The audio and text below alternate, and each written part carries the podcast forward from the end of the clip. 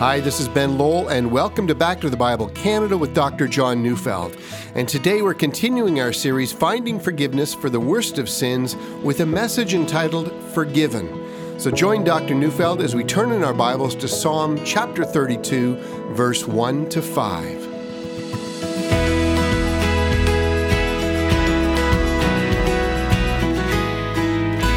Clara Null was a Sunday school teacher. She was teaching her class of young boys and girls about forgiveness.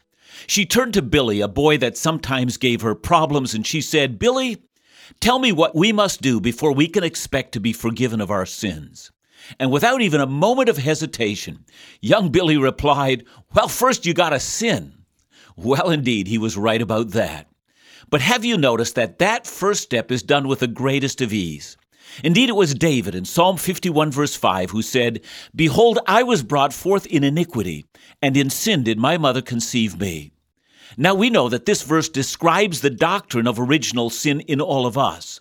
But for David, this was not a doctrine alone, but a very personal experience. David said, I've never known a moment when I was not a sinner. Indeed, my sin reveals my deeply depraved heart. I was once talking to an older Christian man about heaven, and he said to me one of the things that he was looking forward to the most was never having to struggle with sin again. He said, I'm just looking forward to the day when I'm done with sin. Indeed, so am I. I'm deeply tired of sin, of its effects, and of the harm I do in my relationship with God. Now, we've been studying the concept of forgiveness, and our starting point has been the heinous sin of King David. And as we know, he committed adultery and then arranged the death of the woman's husband, married the now pregnant widow, and tried to cover everything up, and was discovered and exposed. His sin became public, and David was both disgraced and humbled, and then became deeply remorseful and repentant. Psalm 51 records his confession, his repentance, and his heart's cry that God would create in him a pure heart.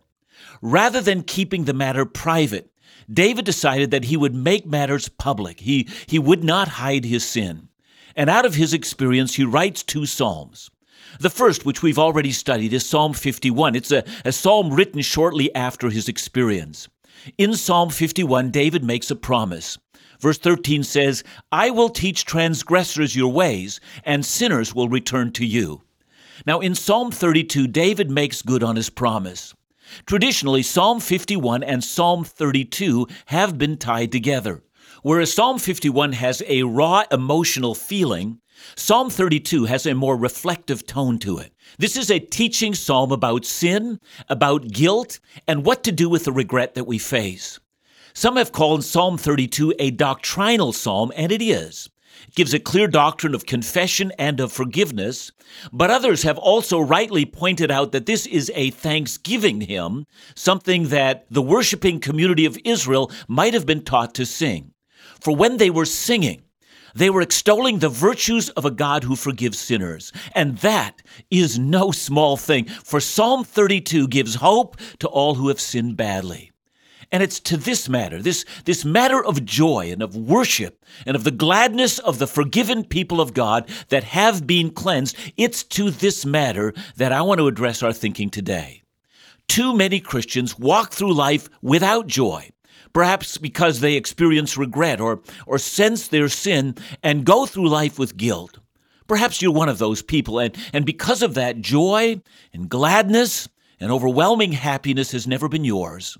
Perhaps you're among those who might even say, you know, I know I'm going to heaven because, because of what Christ has accomplished for me on his cross, but I still have a deep feeling of shame regarding my own sin. I'm not what I should be, and, and I feel I've failed my Lord. I know the Bible tells me of Christ's forgiveness, but I don't feel the joy and freedom of that. Now, if that's how you feel, what I have to say today is to declare God's offer to those who have faced their sin to come and participate in happiness, in joy. Listen to a man who had much to feel guilty about, King David. Listen as this man describes the ways of God and the God who declares guilty men to be forgiven and free. So let's begin. Psalm 32, 1 to 2. Blessed is the one whose transgression is forgiven, whose sin is covered. Blessed is the man against whom the Lord counts no iniquity, and in whose spirit there is no deceit. Now let's begin with the word blessed. Now, I have not been an advocate for translating the word blessed as happy, but in this case, I think an argument can be made for exactly that for happy. How happy, how deeply cheerful, how delighted is the man or woman who has been forgiven. Step back for a moment. Now, I know that there are people today who argue that we should speak less and not more about sin. Now, are they right? Now, I think not. It was Martin Luther who said that Paul wrote the book of Romans to magnify sin. In other words, to make sin seem overwhelmingly sinful, to make it appear as wicked as possible. And if you think about it, the Bible is a book that has an incredible amount to say about sin. Paul put it this way in Romans 7:18. For I know that nothing good dwells in me, that is, in my flesh. For I have the desire to do what is right, but not the ability to carry it out. Or listen to the words of John in 1 John 1, verse 8. If we say we have no sin, we deceive ourselves. The truth is not in us. See, sin is pervasive. It's the experience we all live with. It's the greatest problem that we have, and until we highlight the sin problem, we can never come to the gospel. But David knew of the sin problem, and he teaches us how fortunate is the one who has been forgiven. And that's what the word blessed means. It's the person who is in an envied position.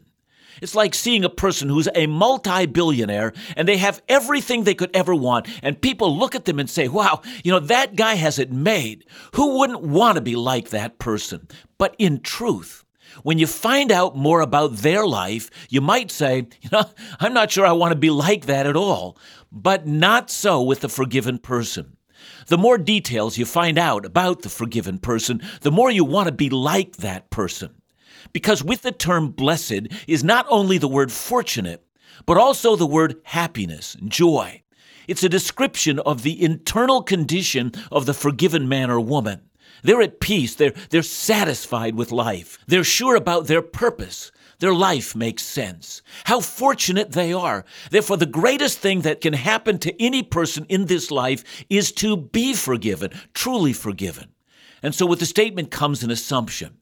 The assumption is that our greatest problem is our sin. Now, some of you may be aware that among the Inuit people, there's not just one word for snow. In fact, the Inuit have seven different words for snow. So, in other words, the Inuit have become such experts in snow because of their personal dealings with it. So they're not content with just one word to describe it. So, in the same way, the Hebrews had many different words for sin. They were interested in describing it as fully as they could. Notice in Psalm 32, the first word that is used is the word transgression. The word means rebellion or a, or a clear defiance of authority. It describes an offense against God's law. God, who is creator and also the standard of all that is righteous, has laid down his law and expects our compliance. So the Ten Commandments and other moral laws found in the Bible determine God's expected standards for the human race. To transgress is to violate, to disobey that law. the second word is the word that we're familiar with sin. Now, that word can be translated as evil doing. Let me suggest a difference between a transgression and sin. Transgression is to cross a boundary. So here's an easy example. Imagine a signpost that says, You may not pass this boundary marker. So to transgress is to go to a place that's been forbidden of you. But to sin means to do evil. See, it's one thing to defy God's law, but a new dimension is added when we say that this transgression that I have committed is not an act of self authentication or an expression of something that, you know, I want to do to express myself. No, no. It's in itself a morally evil thing. And the third word is the word iniquity. Iniquity speaks of the defilement of the sinner's soul. It's one thing to say that we've acted in a morally evil way. It's another to say that this moral evil has stained our souls so that the sin has defined us.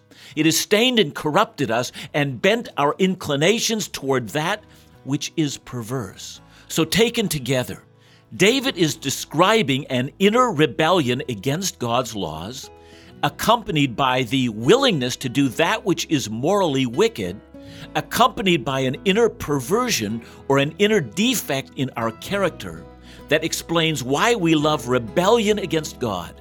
See, that's what sin is. But, says David, how happy is the person who is forgiven?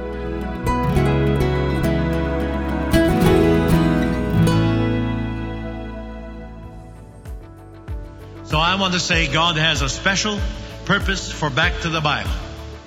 And Back to the Bible has a specific place in God's program.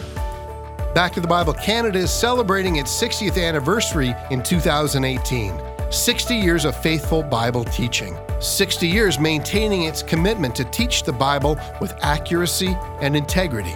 We want to thank so many who have made this ministry possible. Today, there are still those supporting the daily Bible teaching program who began listening in the 50s, and since then, generation after generation have been impacted by this critical mission. So, if Back to the Bible Canada is or continues to be an important part of your spiritual walk with Jesus, consider sustaining this ministry with your prayers and financial gifts. Celebrate all that God has done and what He continues to do through the teaching of His Word. So call us at 1 800 663 2425 or visit backtothebible.ca.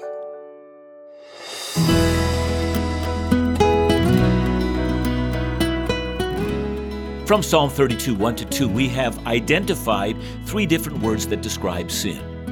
But this psalm also has three different words that describe forgiveness. Now, the first word is the word forgiven, and it literally means to carry away. In the Old Testament, on the Day of Atonement, a priest would confess the sins of Israel over the head of a goat, which was called a scapegoat. In fact, that's where we get our English word scapegoat. And the goat was thought of as representing the sins of Israel. So after confessing the sins of Israel over the head of the goat, the priest would then take the goat into the wilderness and let it go. The goat would never return to the camp again, probably because it would be eaten by a wild animal or meet some other kind of untimely death, but nonetheless, the goat would never return. And that's what forgiveness means. Your sins have run away from you into the wilderness, and they will never return to you again. Now, that's a precious thought. The second word is the word to cover. It means to make something invisible, no longer seen. And since it is not seen, it is not remembered anymore. It's, it's not visible. It's never an issue between you and God again. And the third word is the word or the phrase to no longer count. Blessed is the man against whom the Lord counts no iniquity. Comes from a word that comes from the world of accounting. It also can mean to impute, that is, to credit something to your account. So that's what our sins do. They get credited to our account, and the, and the list just grows and grows. And like any debt, the day of reckoning comes. Some of you might remember in the novel A Christmas Carol, Joseph Marley appears from the dead to Ebenezer Scrooge. He's dragging a long chain behind him, and they represent all of his sins. But to be forgiven means that there is no accounting of any sins. The chain is no longer dragging behind us. The chain of bondage and the chain of legal guilt and of emotional guilt. The chain of unpaid debt. All of this is broken from your wrists, or the accountant's ledger of your indebtedness is removed from your record. None of the past is charged against you again. How blessed is that? And so David says, How fortunate is the man for whom that is true. And then he adds something that's something some of us might find confusing. The last half of verse 2 says, And in whose spirit there is no deceit. Now you might say, wait a minute, if I've read this correctly, I'm a sinner, and so I suspect that being a sinner means there's plenty of deceit in me. So then what is this thing about deceit no longer found in me? Uh, here I get back to little Billy in the Sunday school class. Remember, he had said to be forgiven, first you've got to sin. And perhaps little Billy was not so sure that he had sinned or that he was guilty of anything. And that's why Billy was not standing in line to repent. He would say, as many say today, there's nothing to repent of. You know, sin, well, we deny it, we seek to rename it, we avoid thinking about it. We try to hide it. We try to imagine that it will naturally go away and somehow magically not count against us. And that's simply a lie. Here's what David knows from this psalm you don't get to forgiveness until you face your transgression, your moral evil, your perversity squarely and unflinchingly, without excuse, and name it for what it is.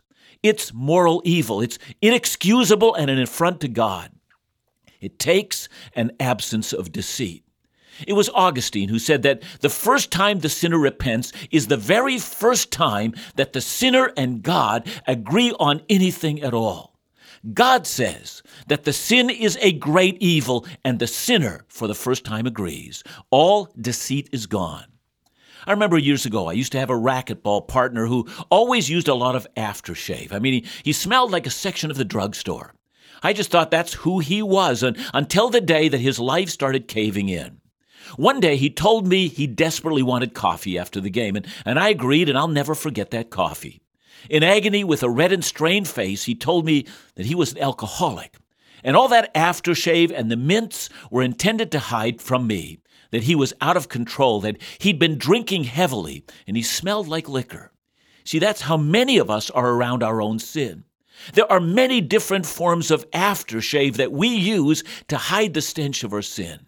And we're going to do anything not to let people around us know, in fact, we'll even harm ourselves to prevent us from facing our own sin. But it's exactly what David says it is it's a deceit, a deception of others, and it's a deception of ourselves as well. The only one who's not deceived is God. You see, the greatest obstacle that we face is acknowledging sin. It's the deceit of hiding our sin. Our obstacle really is our integrity. You know, one of the greatest reasons why people don't openly confess sins is because they don't want to be identified in the sinner's lineup. And that I think about John the Baptist. He's, he's next to the Jordan River. He's preaching repentance. He's baptizing people unto a baptism of repentance. Turn from your sin, he says, and come and be baptized. And the people start to line up and they're confessing their sins.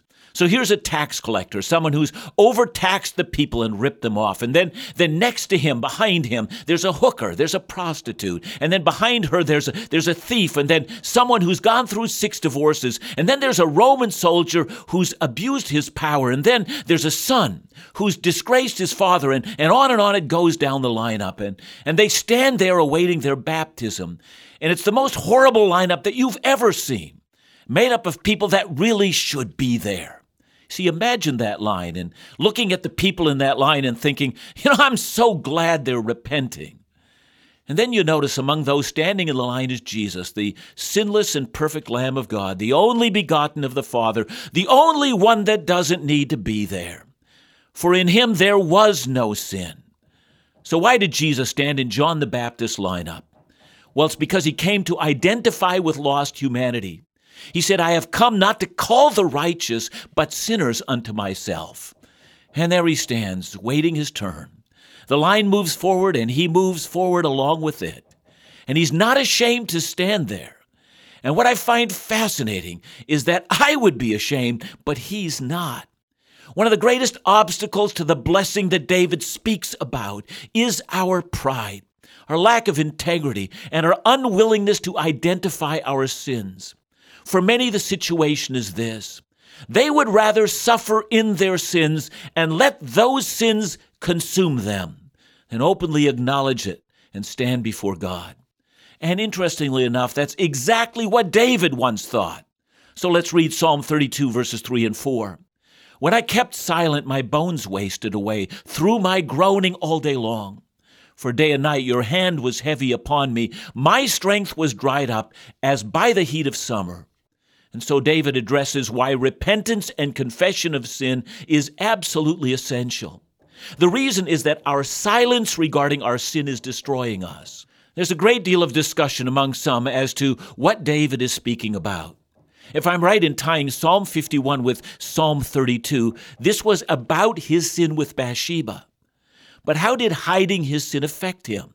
What does he mean by his bones were wasting away? Now, is this some kind of physical condition he had developed afterward? You know, or is this physiological? Is he overwhelmed with guilt feelings so he can't function? You know, frankly, I don't think it matters. What I do know is that David is not just describing a physical condition like hypertension or depression or volatile, uncontrolled anger. He may have experienced any number of these things. Perhaps he felt them all. But he actually is describing the physical response to God's hand resting on him heavily. He is withering under the chastening hand of God. I believe that David is describing something uniquely for believers. If you will not acknowledge your sin, God will chasten you until you acknowledge it. Now to verse 5. I acknowledged my sin to you and did not cover my iniquity. I said, I will confess my transgression to the Lord, and you forgave the iniquity of my sin. Notice that in verse 1, David talked about the blessedness of a person whose sin is covered by the Lord. But now in verse 5, he's speaking about the person who does not cover his or her sins before the Lord. Isn't it amazing that in uncovering our sins that we find that our God in turn covers them for us? When we uncover, he covers. And he does that by the blood of his own dear son. It's his promise to us. And this is precisely what we find. The person who gets humble and confesses to God all the evil that they have done is the very same person who finds that God in mercy counts no iniquity against them. We count out our sins before God, and as we do, God counts them out of His book. What utter joy, what peace and satisfaction to those who walk in that fashion.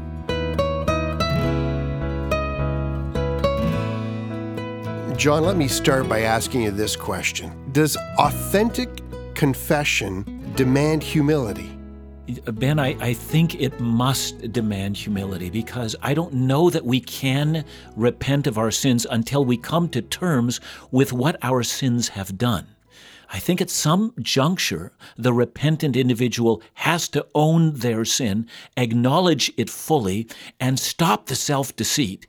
And once the self deceit stops, I mean, it's kind of like we face ourselves for the first time, and it can be devastating. I mean, I think that's where forgiveness offers this wonderful opportunity to be restored. But I think uh, anybody who confesses is humbled by the act. You know, Ben, I've often pondered Jesus' words while being nailed on the cross Father, forgive them. And he says, For they know not what they do. See, he doesn't ask, Lord, forgive the Pharisees. They knew what they did. And in their case, they would have to come to genuine humility about their part in that action and the evil that lay in their hearts. Uh, the men who nailed Jesus to the cross were, in many ways, just ignorant. And it, it seems like the Bible does define these different kinds of sin and the attitudes that they engender as part of the answer. Thanks so much, John. Back to the Bible Canada, leading you forward in your walk with Jesus every day.